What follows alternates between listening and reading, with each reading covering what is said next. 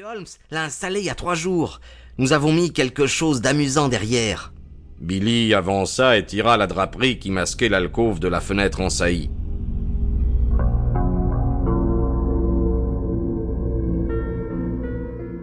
Le docteur Watson ne put réprimer un cri de stupéfaction. Était apparue une reproduction grandeur nature de son vieil ami en robe de chambre, la figure tournée de trois quarts vers la fenêtre et regardant en bas comme s'il lisait un livre invisible, tandis que le corps était enfoncé dans un fauteuil. Billy détacha la tête et la tint en l'air à bout de bras.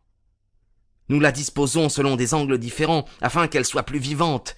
Je n'oserais pas la toucher si le store n'était pas baissé. Mais quand il est levé, vous pouvez voir le faux monsieur Holmes de l'autre côté de la rue. Une fois déjà, nous nous sommes servis de ce truc-là. Pas de mon temps, dit Billy. Il releva le store pour regarder dans la rue. Il y a des gens qui nous épident là-bas.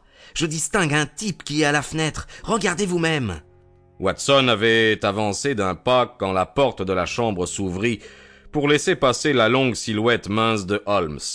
Il avait le visage pâle et tiré, mais le pas aussi alerte que d'habitude. D'un bond, il fut à la fenêtre et baissa le store. Bien, ça suffit, Billy, dit-il.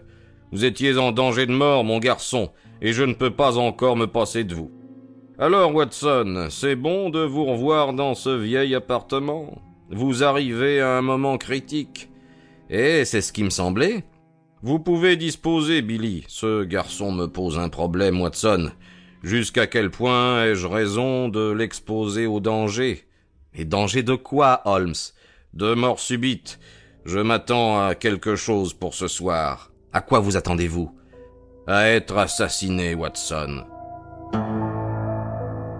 Allons, vous plaisantez. Le sens limité de l'humour qui m'est imparti pourrait, je vous assure, engendrer de meilleures plaisanteries que celle-là. Mais en attendant ma mort, un peu de confort n'est pas interdit, n'est-ce pas? L'alcool est-il prohibé? Le gazogène et les cigares sont à leur vieille place.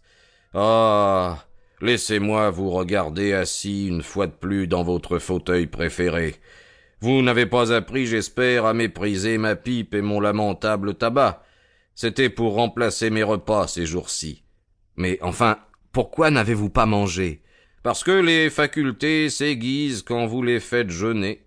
Voyons, mon cher Watson, en tant que médecin, vous admettez bien que ce que votre digestion fait gagner à votre sang est autant de perdu pour votre cerveau.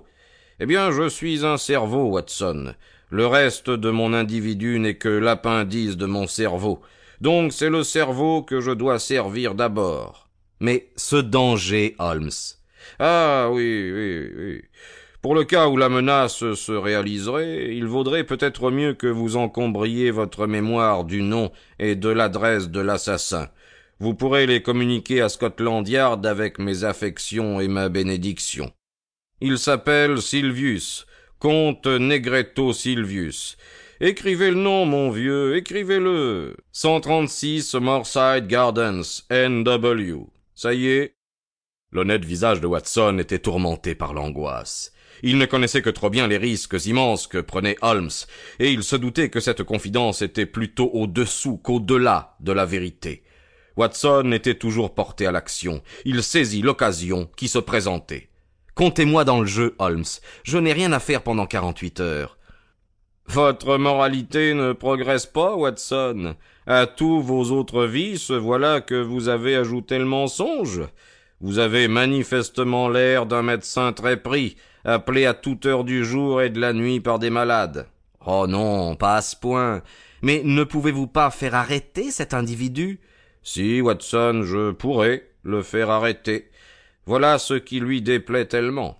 Mais pourquoi ne le faites-vous pas arrêter alors? Parce que j'ignore où est le diamant. Ah, Billy m'en a parlé, le joyau manquant de la couronne. Oui, la grosse pierre jaune de Mazarin.